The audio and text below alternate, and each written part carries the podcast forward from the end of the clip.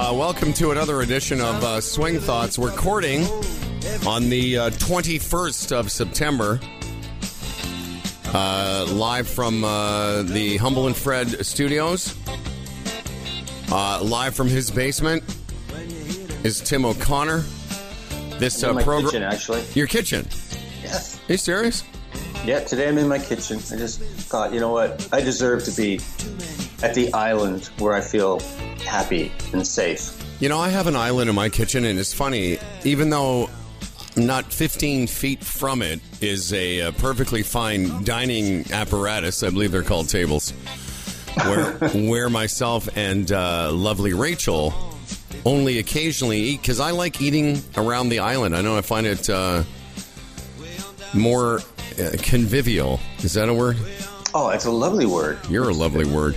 That's a, that's a great word. Um, yeah, I mean, it's like, what's that sign, that uh, song? You'll always find them in the kitchen at parties. And, Right.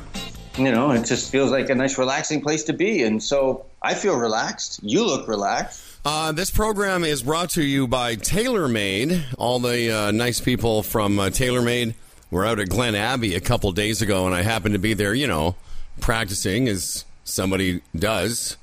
And Especially uh, you. and uh, I uh, ran into they were having their annual sales conference. There was Cam and Nick and everybody from uh, some people up from Carlsbad. And uh, Cool. these guys now, I said hi to everybody uh, away from you know they so they have this muster area, the gathering area, and there were some people there from you know California and other parts of uh, the TaylorMade world, and they didn't know that I'm a TaylorMade guy like yourself. So as I walked by them, I just turned and stopped and went, "This is true." I said. Every, I looked and they had no idea who I was. I just, my, but I had my TaylorMade bag, everything. I looked at and I said, "Every goddamn club in my bag, TaylorMade." That's great. These guys just thought I was some nut. Anyway, uh, they were right. they are. they were. Uh, they were great. Anyway, and they've been so supportive of us, you and I, uh, along with our uh, friends Adidas, Adidas, Adidas, the uh, home of the Boost shoe, and so much more. Uh, you know, I have an ex. I have two pairs of shoes, but they're so comfortable. Um, I find it hard to believe they're golf shoes because you know when you and I were young, golf shoes were something that were was torturous. Yeah, they weighed about 20 pounds. Yeah. Yeah, and you know, and they would get wet, and they would get, you know, it's, it, it was like taking off your golf shoes was kind of like the same degree of relief uh, I felt when I would take a ski boot off. It's like, oh, finally. That's you know? true. I worked at a golf course when I was a kid, and one of the things we had to do was, you know, get the members' shoes and put them in the area where they got clean. And those shoes were heavy. Yeah, Now it's hard to believe. Like I have the. Do you have a pair of the like the running shoes, the style shoes from Adidas?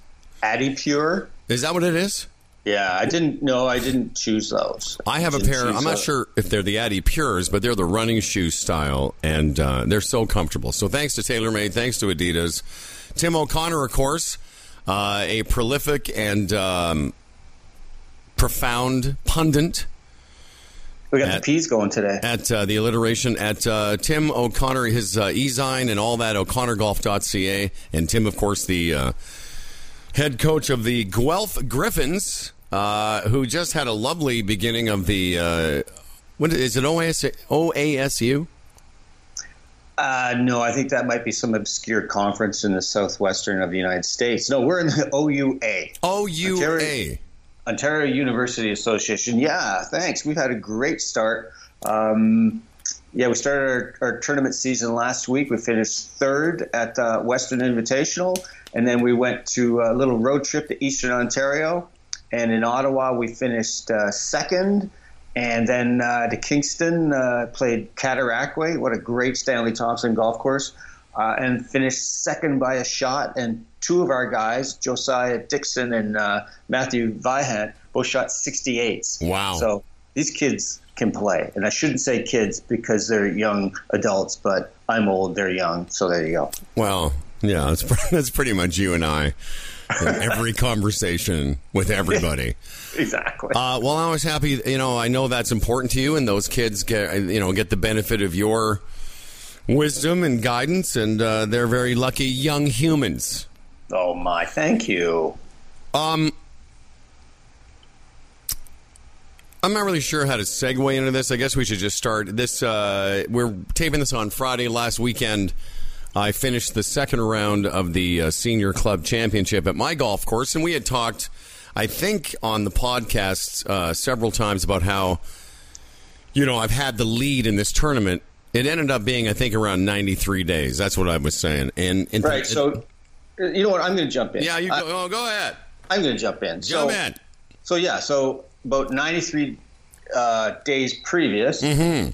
In the two round senior club championship at lovely Glencairn Golf Club, you teed it up, and after the first round, you had a one or two shot lead. I had a two shot lead after the first round. Uh, Right. Two shot lead over one person, a five shot lead over two other people, and uh, the rest of the field was beyond that. I think nine was the other closest one to me. Right. So then the um, the heavens opened up, and the second round, uh, they determined it needed to be delayed, and in fact was put forward um, about three months, basically. And so you had to sit on this lead for three months. And so last weekend, the second round starts again, and you can pick up the story there. Well, I, I want to say too that when I got to the golf course for the second round, because it rained pretty steadily through the first round, and I played very nicely, and and you know there were a lot of good players, you know, guys that you work with, Mike Bondy and some other people that it was a tough day, and I and shooting seventy four that day was like shooting under par because it really was not a very nice day. The next day was horrid. And uh, when they told me that the day was canceled, I just thought I just thought I won. I said, "Okay, great. We're canceling the second round. That's cool. Where's the trophy?" You know, What they do on the PGA Tour. well, that's what they do. And I I mean, I've been I've been around the game my whole life. I'd never heard. And now I've since learned that it's not uncommon, but it's not very common. And I I put up a bit of a fuss. I, I will say this: I I wasn't just disappointed. I just thought it was not right. Anyway, I also You say did. you were angry? Uh, I would say it would be fair to it would be fair to say that I wasn't happy with the decision. It just didn't make any sense to me. But I will also say that I think part of my feeling of it being unfair uh, was that I didn't want to sleep on the lead for 93 days. I, was, I, I didn't. I was playing good. You know, you know when you're playing well, you just want to keep on playing. Anyway, It's a long time to sleep on a lead. um, and, you know, and I and between that round and the end of the tournament, I had a lot of tournament golf. I mid am qualifiers and senior am disappointments and mid am Canadian mid am a million putts and Karl Morris and you and we talked about it and it was in. You know, I would say that it, it was a pretty mediocre summer in terms of tournament golf. I learned a lot, but I didn't really have you know great results and so forth. So.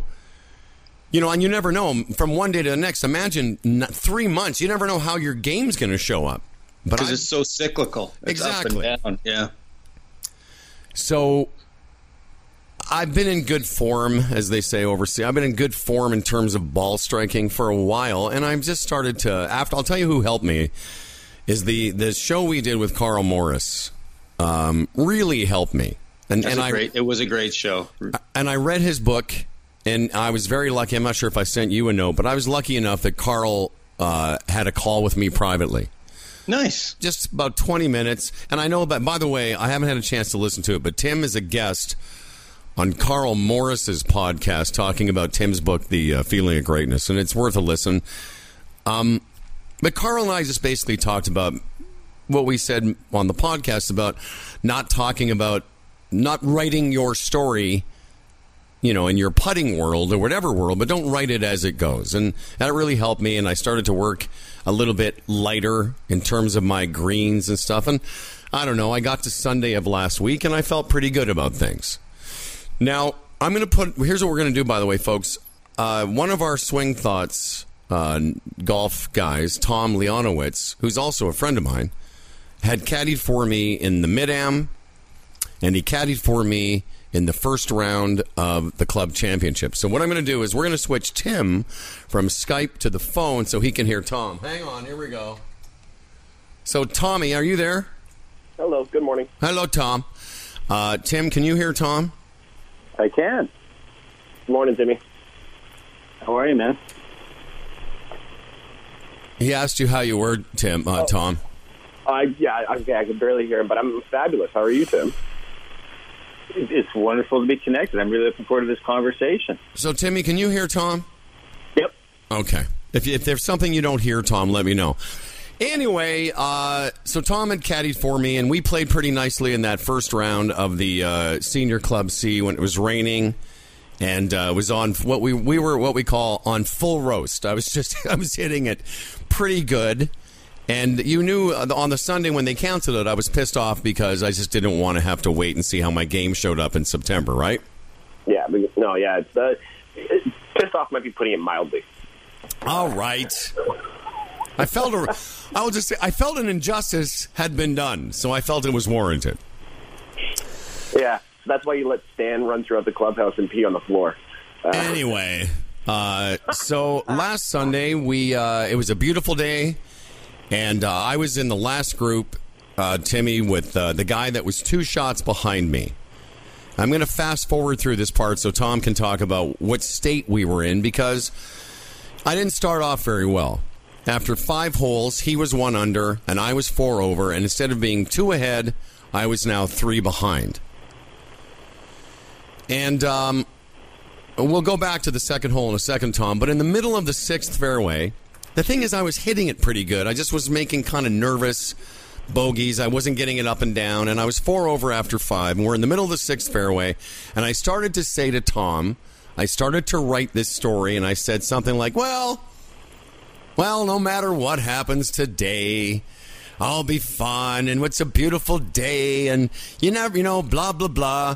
Is that kind of what I started saying, Tom? Yeah, and, and the thing that stuck out to me was um, you said a sentence like, "If I go to the clubhouse and the guys still congratulate me," it's like you were worried about what they were thinking or what what was going to happen. Um, but yeah, that was pretty much the gist of it. You're already kind of. I was already in the future. Yeah, yeah, you're already Yeah, writing out that story. I was writing the story, and Tim, I, I would like to give us. It's, it's ironic because it's me talking about our show, but Tom's been a big fan of the Swing Thoughts, and Tom and I talk a lot away from this show about tournament golf, and Tom basically fed back to me something that you and I talk about on the show all the time, which is try Take one one shot at a time. one shot at a Hit time. But Just more important, but more importantly, not write the story because I was only in the middle of the sixth fairway. Are you following so so far, Mister O'Connor? Absolutely. Well, you're what you're talking about is what the majority of golfers do. I talk to my my team about this all the time. Is you know, guys say, "Oh, I can't make a putt," and this and that. It says you're just writing a story. Just just let go of that. You know, you, you, it's that you can't make a putt. You just haven't made one yet. That's a great point. So Tom says to me in the middle of the sixth fairway, "Oh, why don't you just hit this next shot? Why don't we just hit this shot now?" And I went, "Oh, yeah, okay." Because for the first five holes, I'd been kind of in not chaos mode. Like I wasn't freaking out and I wasn't getting mad. I was pretty calm for someone that had lost a two-shot lead and was now three behind. But when Tom said, "Why don't we hit this next shot?" something something clicked in my head and I went, you know, that's probably the best thing I could do. And I, I actually didn't hit a very good shot. I hit it hole high in some, a pretty crappy lie. And as we've said this on the show before, you know, I, I learned this from Charles Fitzsimmons. He says sometimes in golf, all you need is one seemingly innocuous thing, but one good thing to happen. So I, I hit it in a batted lie and I chunked it out of there to about six feet and I made the putt Nice. and I made par, and and I'm still four over, but something lifted me, and I played the next nine holes three under par. In fact, I made I, I made I played the next five holes three under par. I went uh, birdie, par, birdie, par, birdie, and the gentleman I played against started to leak some oil and, and a couple holes later he made a triple and a double and instead of being three behind i was now four ahead and then we were just in full. I, I will tell you this, Tim. You know, we talk a lot about getting in the zone or what it, what it feels like to be free. But I, I'd want Tom to describe for the next nine holes. I was. Uh, well, you describe it. Well, it, it was like night and day. Um, like the first five holes were, let's just say, an adventure. Uh, and the only time I actually started getting worried was on the fourth. Uh, basically, it seemed like you didn't want to hit anything hard or anything like that. But then all of a sudden, on the sixth, after that, you wanted to just get up there and hit every shot at one point. But it was it was night and day. It was actually really impressive to watch because when he hit it on six and it got that kind of mashed up lie, that was one of those lies where you could blade it over the green, you could chunk it five feet in front of you. You had to actually hit a really good shot. So you could have easily just said ah, whatever, I got another bad lie, okay. It's, and he could have easily gone backwards again and, and said, oh, woe was me. Um, and even on the next hole, he flagged it and lifted out a, a birdie putt. And again, he could have said, "Oh, woe was me" or whatever, but he just kept grinding it out, grinding it out, and all of a sudden he started puring everything. yeah, it was weird. two he had two eagle putts on eight and ten after just roasting four irons into like twenty five feet. Uh, so it, it, was really impressive to watch because, like you said, a, a, switch just went off in his head, and he said, "Okay, I'm just going to go out and win this now." Well, no, so, Tom, the, I, I want to ask. I want to jump in. So, Tom, what did you notice in the rest of the round uh, when you know after six, it seemed like there's a nice change there, and uh, it's amazing how getting up and down, making a par can be, you know, so uh, life changing, if you will. But what did you notice in terms of the things that Howard said, what you saw in his body language, and say in his routine. Because a lot of times when people are under pressure, you know, tournaments, they start to take more time. There's more fidgeting, and there's you know more reading of putts and stuff. So, what did you notice in Howard? He he, was, he started walking a little bit quicker when things were going well. Like he was walking kind of, I don't want to say slumped over, but a little bit slower um, in the first few holes there.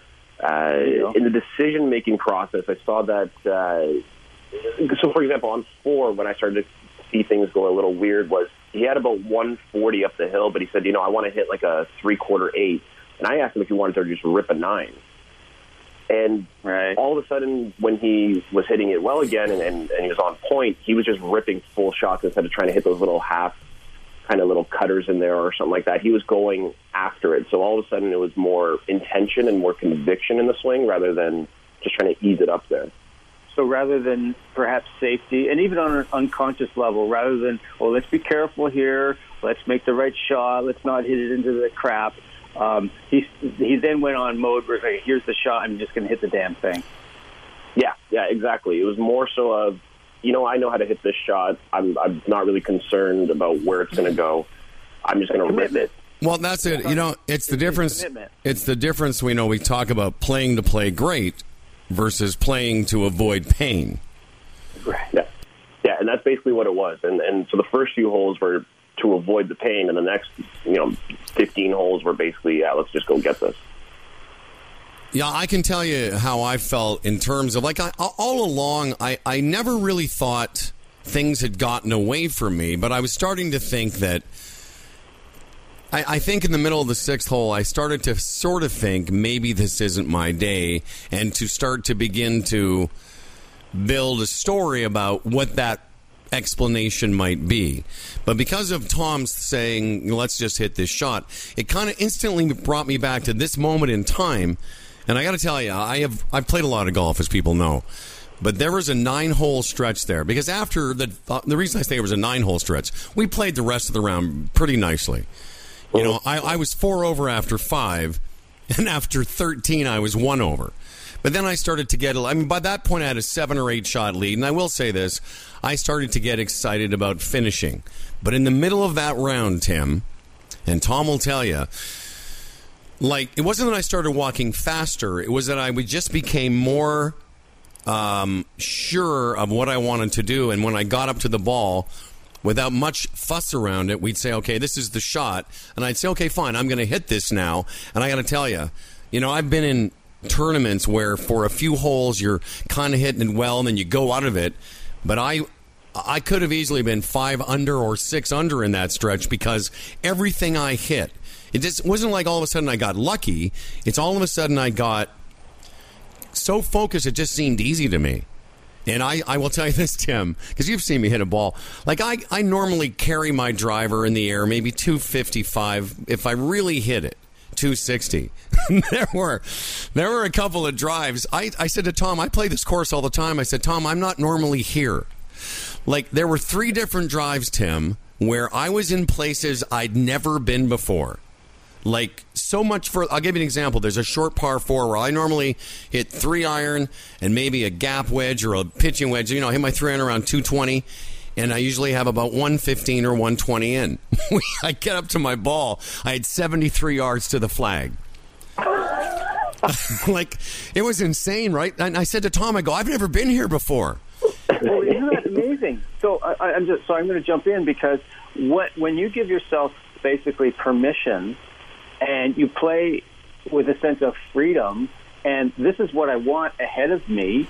Right here, right now, it's amazing what you can do because basically you just kind of unlocked your body and your mind and just allowed it to go. So this ability to hit the ball like that, that's a matter of you've always had that, but you're also in competition. This means a lot to you in your subconscious. All this stuff's going on, so you got adrenaline going like crazy, and so you're just you know what a great place to be to just let all this happen, and, and you've got it. All, all golfers have this within them, but we tend to, as you say, I mean, just to draw on some of that stuff before. We get caught in our story. We're being careful. Oh no, what if this happens? This happens. And so we're living in the past. Oh, this is happening again. Or we're in the future. Oh, what's the story I'm going to tell in the clubhouse?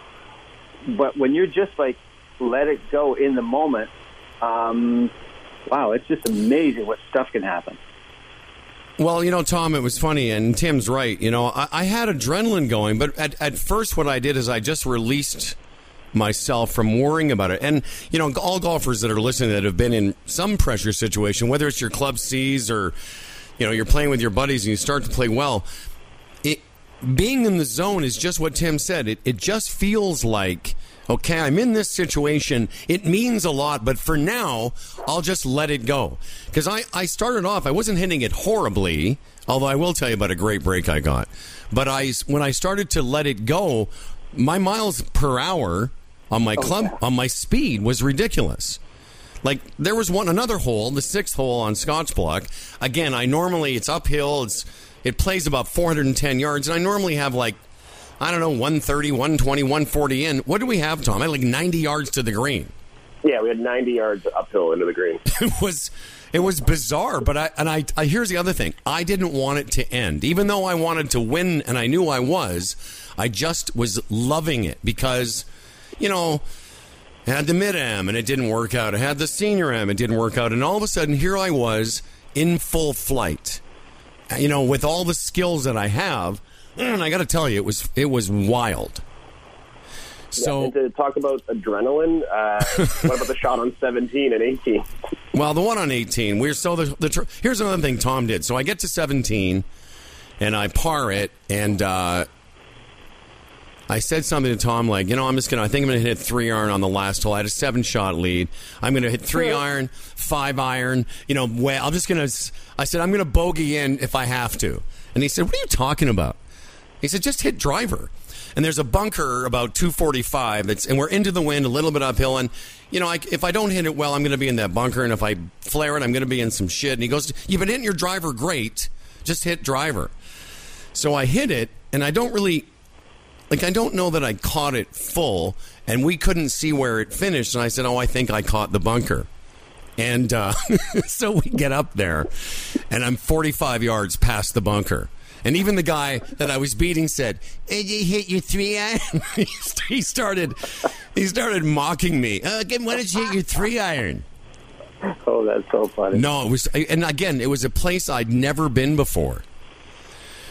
Yeah, and just to add some hilarity to it. He had 250 in, so I figured, here's three wood. Why don't you just go for it? Uh, but no, he wasn't having that. I guess he didn't want the three wood off the deck. Uh, anyway, I. It, it, really was, and we're going to let Tom go here because I want to uh, just talk a couple of things with Tim. But I will say this, Tom, uh, and I meant it. I couldn't have done it without you because, you know, you kind of have to be your own caddy, your own. You have to be good to yourself. But the conversations that I had with Tom when he's caddying for me are the conversations anyone can have with themselves. Mm-hmm. And and I don't think I'm not sure, but because you said to me, "Why don't you just hit this next shot?" It completely switched my uh, my attention and focus. But I don't know that I would have come to that conclusion if you hadn't been there with me. But the, the interesting part was I saw you every once in a while say it to yourself as you were lining up again, and you're saying just this shot, just this shot. So I remember a couple times on par threes. I remember a couple other shots. You said just this shot. So you're 100 percent right. You can always have that conversation with yourself as well. Tim, any final questions for Tom before we let him go? Um, did he give you good tips? Any good tips? Any good tips? Yeah, one shot at a time. mean, oh, okay. It, was, Yeah, was no- there any monetary compensation for? Oh, did I give him any? Oh, did I pay him? Yeah. Yeah, I, I gave him. Uh, I gave him some some Surcorp gift certificates. I promise I'd take him to Jack Astor's for uh, for dinner. Yeah, but they're just expired. Uh, Um, all right, Tommy. all right, gentlemen. Thanks, pal. All right, have fun. Okay, I'm going to put Tim back on Skype now. There's Tim. Are you back on Skype now? I'm getting there. Um, you know, I'm back, I, I think. Yeah, the uh, sorry I had to go there. That's I was going back to my old caddy days. It was like, yeah, the guy did well, but how much did he pay me? Um, you know, it's it's fun. And I meant what I said. Like I, you know, I don't know what would have happened if I hadn't had somebody there as a sounding board. Not that I was, you know, wasn't I really wasn't in a bad place, but I was already starting to kind of be resigned that this has happened and how will I handle Yeah. it. Yeah, absolutely. That's and that's just totally natural, and that's what people. That's what we do. We we we create narratives in our head to try to make sense of what's happening to us in the world. Right. And and none of it is real. I mean, like um, this is this is the part.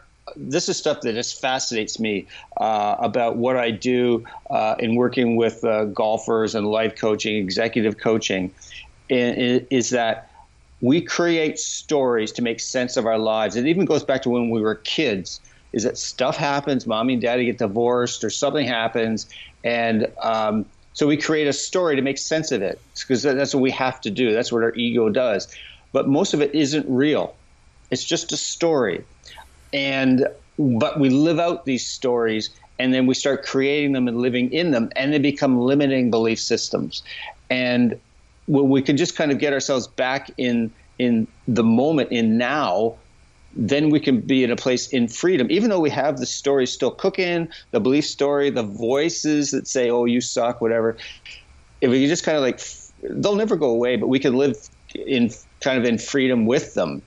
And to connect back to your to having tom on your on as caddying for you I mean, it's huge to have people in your life as a caddy, as a friend, as a whether it's a therapist or just a trusted friend. When you can say what's going on for you, and you can get some perspective, that just just helps immensely.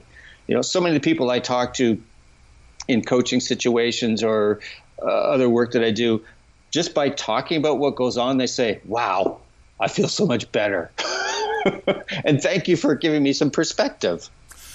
Well, and, and that's what I, you know, it, it's tough sometimes to do that for yourself because you're also the, you know, in in in um, Karl Morris's book, he talks about the prover and the thinker, the thinker and the Right. prover. And you know, the thinker thinks and the prover proves. And if you think you're a bad putter, then you'll go out and prove that to yourself. Right, absolutely. Um, You know, if you think that you can't handle pressure, you'll prove that to yourself time and time again. And and having him there was like having a good voice. And Yes. um, as much experience as I have in tournament play, you know that moment, and I don't want to keep. I can't. I can't uh, emphasize the significance of it because it just brought me back to the present tense. And even though it wasn't like the story would have been better if I had just then ripped it to three feet and made birdie, I didn't. No, I, I but I did change the intention of the day, and just that little thing took me from a place of, well, you never know, you can always try again. yeah, exactly. To like, and I'll be, I'm gonna be, I'm gonna be, uh, I'm gonna use a swear word. Basically, from then on, I was like, fuck it. Exactly. I'm going to I'm going to play this next shot the best I can. So after 6 holes I'm 4 over. 7 8 9 10 11 12 I played those 6 holes 3 under par. And I lipped out on birdie, I lipped out on eagle, I hit two four. Here's the cool thing: I hit two four irons on two par fives in three holes that never left the flag. They weren't like I I drew it and it came on off a bunker. It was like. Uh, it was like, I, and I looked up, and, I, and when you know, sometimes you hit a ball and you look up, and you're at first your your conscious is like, where is it? And I just kept looking, and it was literally at the flag from 205 yards. It was weird, but it was Exactly. just my intention had changed. Absolutely, and and what what I think is so what I love about what we can do with our show is, is you know we can go through like the example of a complete over the top golf nerd such as yourself, and I am one too, um, and from your example. Uh, uh, how people can take learning to their own games, and what's so interesting is that same guy, you're Yeah. the same guy who took frickin' 44 putts in his first round of the Canadian Mid-Am. 42, 42, but Oh, sorry. who's counting? I know you get over thirty-five. oh, yeah, you get over 35, it's just, it's like pie.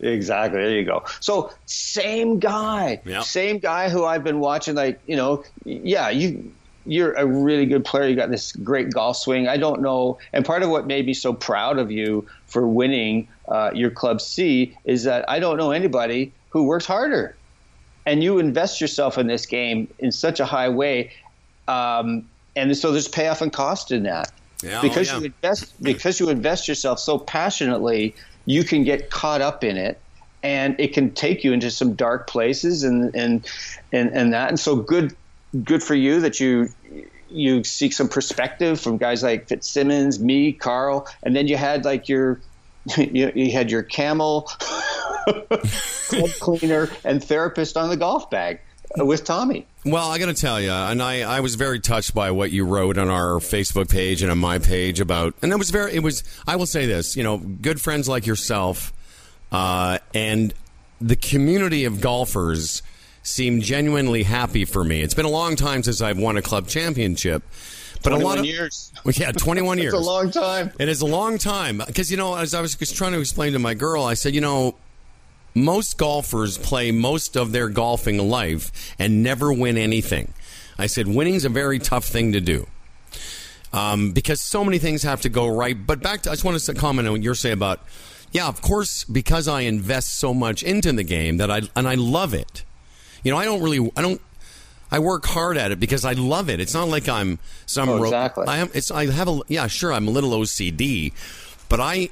I was with a guy yesterday that you've worked with, named Bernie Starchuk, and uh, you know Bernie, Oh, yeah, I coached him for two years. right? So I just wasn't sure if you heard me. So Bernie and I played yesterday together, and uh, you know, at one point we're at dinner, and I was telling him about something, and I said, "You know, Bernie, I just love golf," and he says, "Me too." it's like I just love it, and um, we all know how tough the game can be on our egos and our psyches, and it. You know, I've said this before on the show. Golf doesn't owe me anything, but sometimes it feels like it. And to just get a little bit of um, uh, just to see a bit of return, especially again after the sort of chaotic summer of tournament golf. It's been five months since the uh, better ball that Charles and I played in. So I play a lot of golf, and Bernie and I were sort of talking about how I like to invest into the game because I really enjoy the process. But but yeah, it's nice to get a little bit of you know Oh. something back. Absolutely. And so you wouldn't be the player that you are uh, if you didn't have that love of the game. Because it's not, when people say he works on his game, um, anything that you do that you love to do, like, yes, there is, there's the mundane parts of, of things, of whatever you do, even golf, and you put in your time, and sometimes you could wish you're somewhere where else. But it's that love that you have for it. And that's why you know, you watch um, on the PGA Tour, Keegan Bradley when he won. Uh, was it the BMW? Yeah, you know, six um, years. Yeah, you know, he's fighting back the tears, and you Oh, know, I know it was it was really emotional for you. It is that level of of love immersed in the game. You know, it connects back to stuff with family and fathers and mothers and friends and all that stuff that's around the game. And so, yeah, it's it can be really emotional. So the tough part really is in being able to channel that stuff. And so when you're under pressure and you want it so badly, and then the the thoughts come up, you know, am I enough? Am I doing the right thing? And and every once in a while, we'll be able to get out of our own way and allow it to happen. And it was a love, you know, I loved hearing this today, and we talked about this lovely confluence of things, of of um, experiences you've had through the summer, uh, good and certainly not so great, and then it just kind of yeah, just had this time which it came together. And uh, so full marks to you, brother. Um, just so lovely to see. Well, it's funny you say about it being emotional. Um, I, I can't remember where. I guess it was just after I putted out on 17. The other guy I was playing with, very nice man, um, was Does putting, he have a name? Don. His name is Don.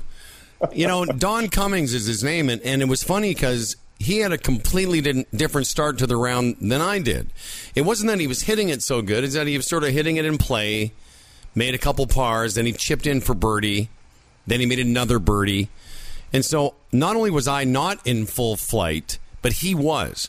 So that's another mm. thing is we we golfers going and remember I've had the lead for 93 days, and an hour later I'm three back. So there was a lot of stuff going on. And then you start yeah. to think, what's that? What are guys going to say? Blah, blah, blah. anyway, I put out on 17 and I'm wearing my sun. I usually wear my sunglasses just in between shots. So I put my sunglasses back in my eyes and I turn away because I'm starting to tear up a little bit. Yeah.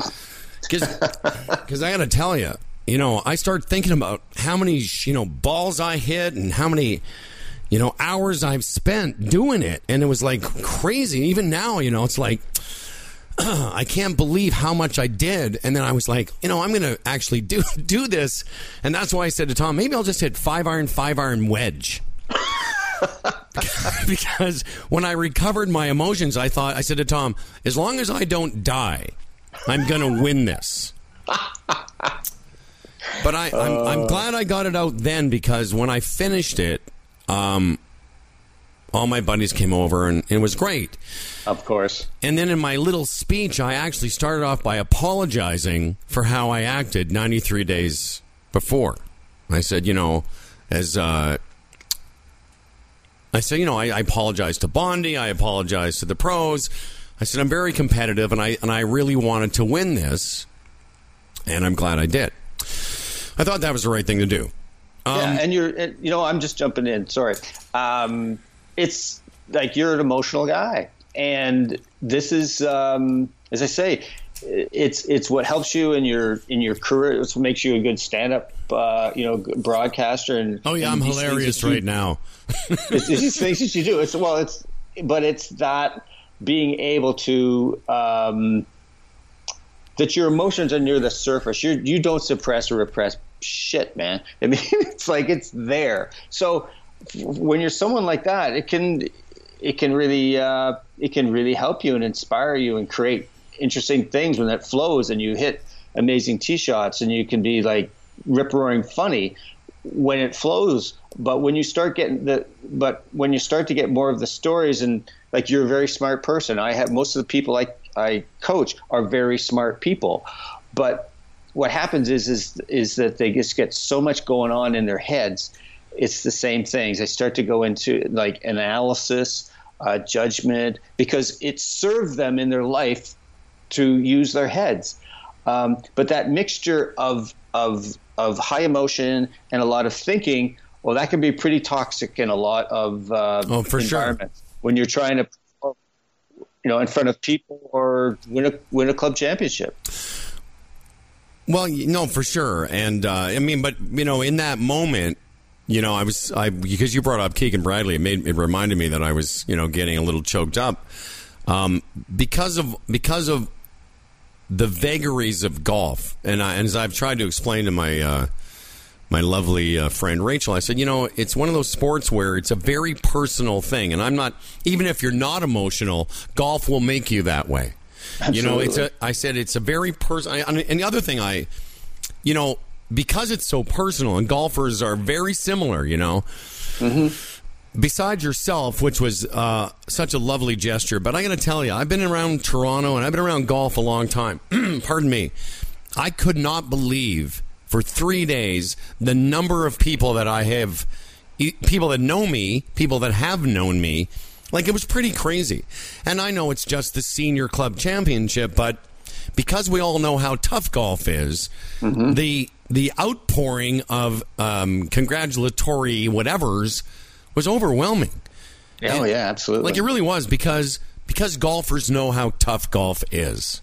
Yeah, absolutely. People are drawing on their own experience uh, because they know how much it means to them, and thus they know how much it means to you. And that's anyone who does anything great in this world. It's uh, it's not for the money. It's not for the recognition. It's because of just the the sense of fulfillment.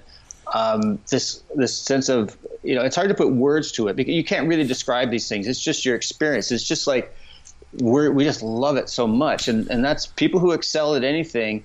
Uh, it's the love uh, and the passion they have for it uh, that that fuels it. So, well, th- well, think if I may just jump in, think about this. Yeah. the reason we pra- I'll just take one aspect. The reason you practice putting is so that when you have a putt in the game, you hope that you will have the experience to help you make the putt. It's right. why we pra- it's why I practice so and it, and it's been fairly recent that I've been able to realize, oh, that's I'm I'm I'm here to do this now because I I practiced it, so I don't need to think about how to do it while I'm playing anymore. Right. And you know that was the the biggest key I took away from you and Karl Morris that day was I never think about anything over my full swing. Pardon me. Why am I thinking so hard over my putting and chipping? I know how to do it. That's why I practiced thousands of hours of doing it. And exactly. it was like it was like something switched in my brain and went, "Oh yeah." I never think about how to hit a driver over it. I'm just like, "Okay, there's the target. Now I swing." and after talking to Karl and you that day, I was like, "Hmm, that's odd." You know, I, I don't know why I don't do that because oh, I tell you what, just that conversation with Karl and the last couple weeks, all of a sudden I feel like I'm the greatest putter in the world. it's just, well, it's just bizarre. But it's also, it's also what it takes. Uh, so you've got, you know, you're uh, about 90, actually 58, right? Uh, so I am about 90. so in, in, in in experience years. Uh, so basically, you've got almost six decades of certain patterns of behavior. Yes. So so it sounds all sciencey, but like so you've grooved highways of behaviors and patterns as we all have. So so these things come up and go, why am I doing that again? You know, geez, why does this keep happening to me? Or why do I keep sabotaging myself? It's because of these patterns. But it takes uh, often what it takes is pain. It takes hard things to happen that causes us to understand, oh, there it is again. It's like a friend of mine says, I love this. He says, uh, never learned anything on a good day. That's right. Well, and if I may just interject, it's why it's how you build muscle. You have to tear it first. Right, exactly. So it's from the it's from pain and it's from seeing and that's why a lot of people don't ever make changes in their life so it's a freaking crisis point. Uh, it's really too bad. You know, people lose jobs, uh, relationships, whatever, because they just don't do the hard work of, of, of saying, okay, what's going on for me? What's the stories I have? What are the messages I carry on? What are the belief systems? What's the patterns of behavior? But when you have things that go on, like for you, I mean, again, it's all in context of golf. I mean, it's not like, you know, uh, you know, cancer or anything like that. But you had a tough summer, dude, and so from that experience, the tough experience, you so the blessing in a bad experience is that you can then see. It, it really does kind of clear the decks for what you can really see and what you were able to see, and maybe even feel in an unconscious level that you were enough Hundred percent. And if you just just went for what you wanted and and let it rip, um, amazing stuff can happen. Hundred percent. You know, I, I uh, sometimes you know have said this to people when we're talking about how far do you hit your seven iron. And I say, well, I have my range speed, yeah. which is, you know, I can, you know, when we're on the range, it's like you you you have a built-in freedom system because there's no consequence. Right. But I what I had on Sunday and what I've had more and more this summer because I know we're, it is golf, but it's a golf show. So my tough summer was I was frustrated because I was hitting it so good. The time we played men's night together, I had 13 greens and shot 76. Like it's ridiculous. So I knew that my ball striking has been there all summer, but but I on on Sunday I had my range speed. Mm-hmm. And, and, it was weird because here I am in a tournament. Obviously, there's a sense it means something, but my body felt free to to hit it, not swing harder, swing faster, but just my my, my miles per hour was wild. But I want to say before we wrap this up, and I do appreciate the self indulgence, and I and I hope everyone will will come away from this with something. I will say this: Tom's lesson and the lesson learned on the show about if you can just bring everything in golf down to the shot. You know, Ben Hogan said that. The most mm-hmm. important shot in golf is the next shot.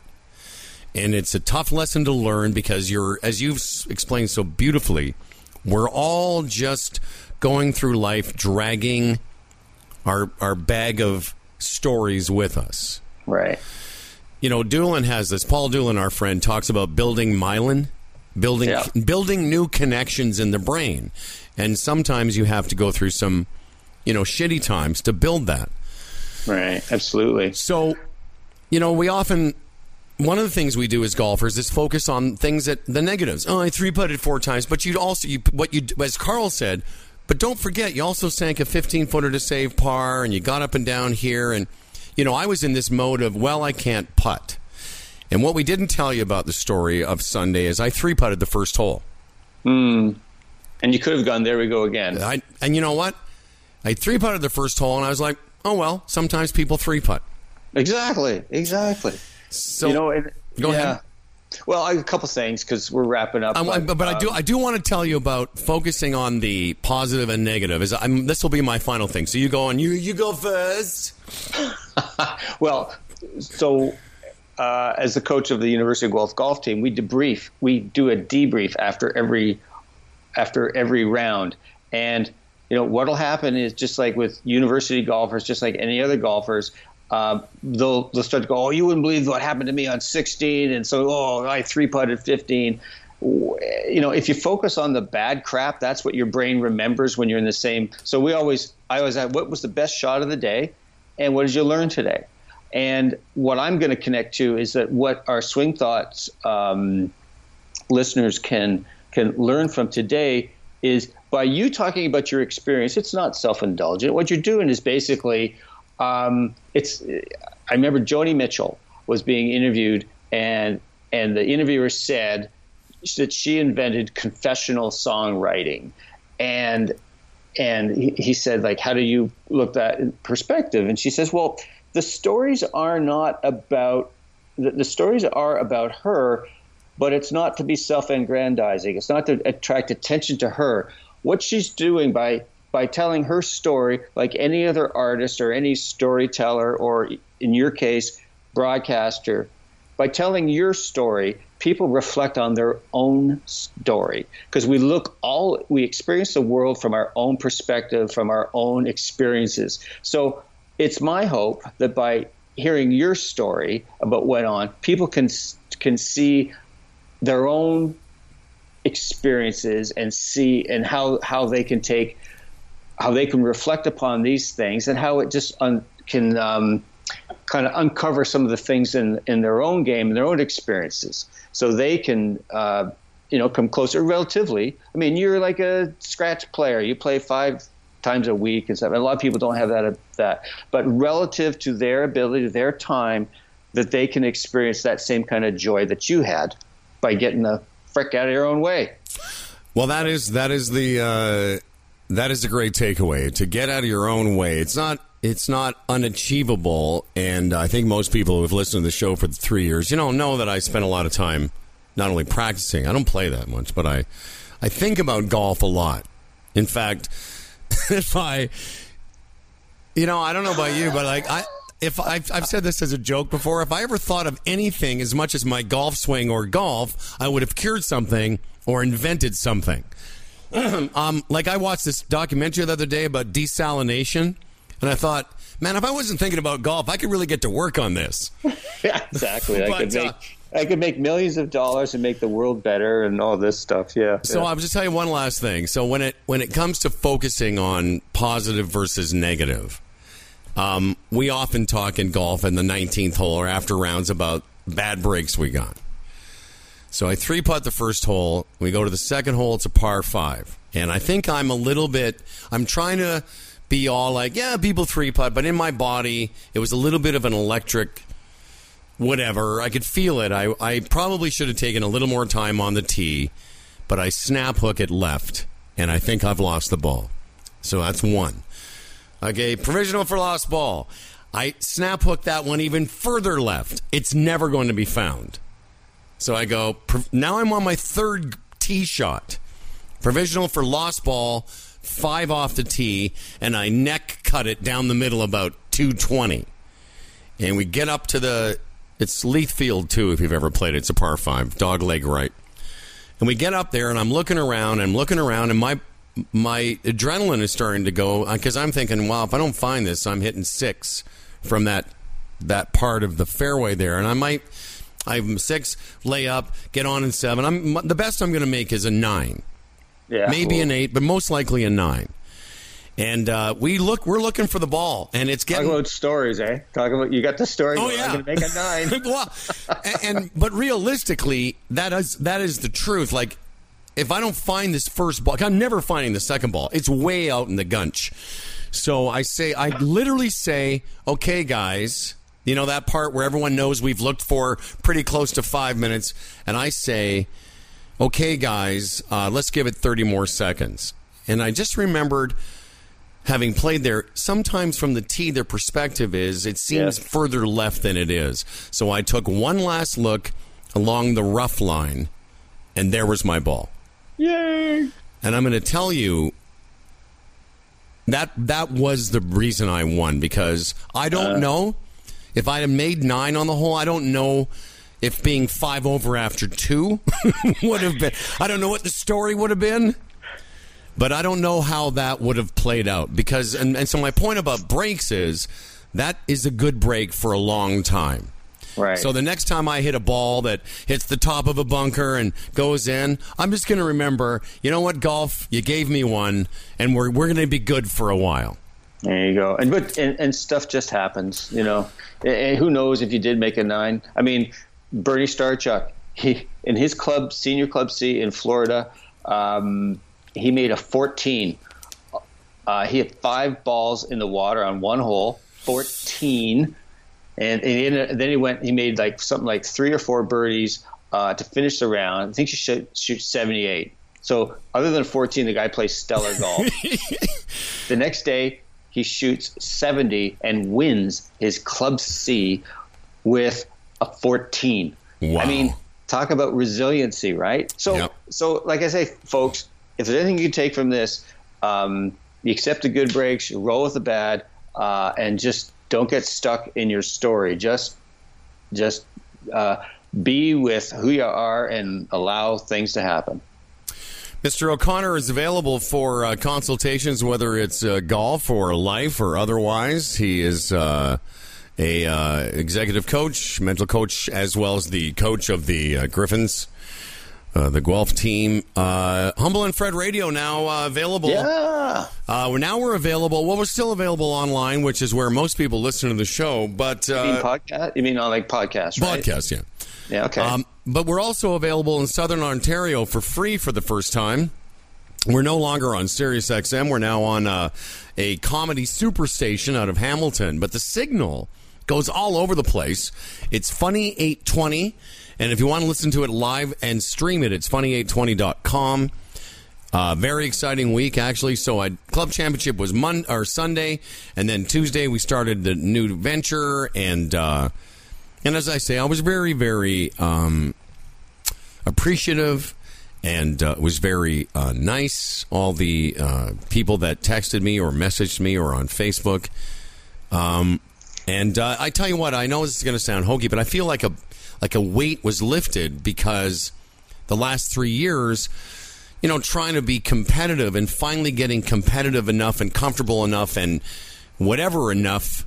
Well, as you just said, to be enough to win, it's kind of a rare thing, and uh, it was, Sure you know, it it got felt like a, a, a certain lightness, like oh well, this now it all makes not it all makes sense, but now it's like oh good, now I I've overcome that little bit of a stumble, you know.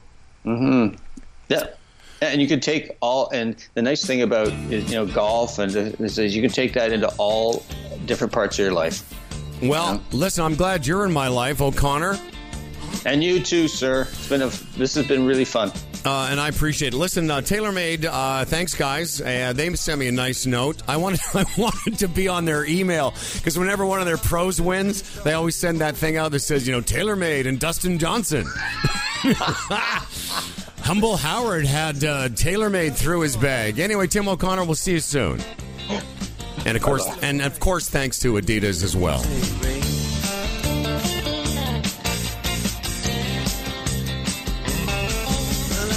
Inside,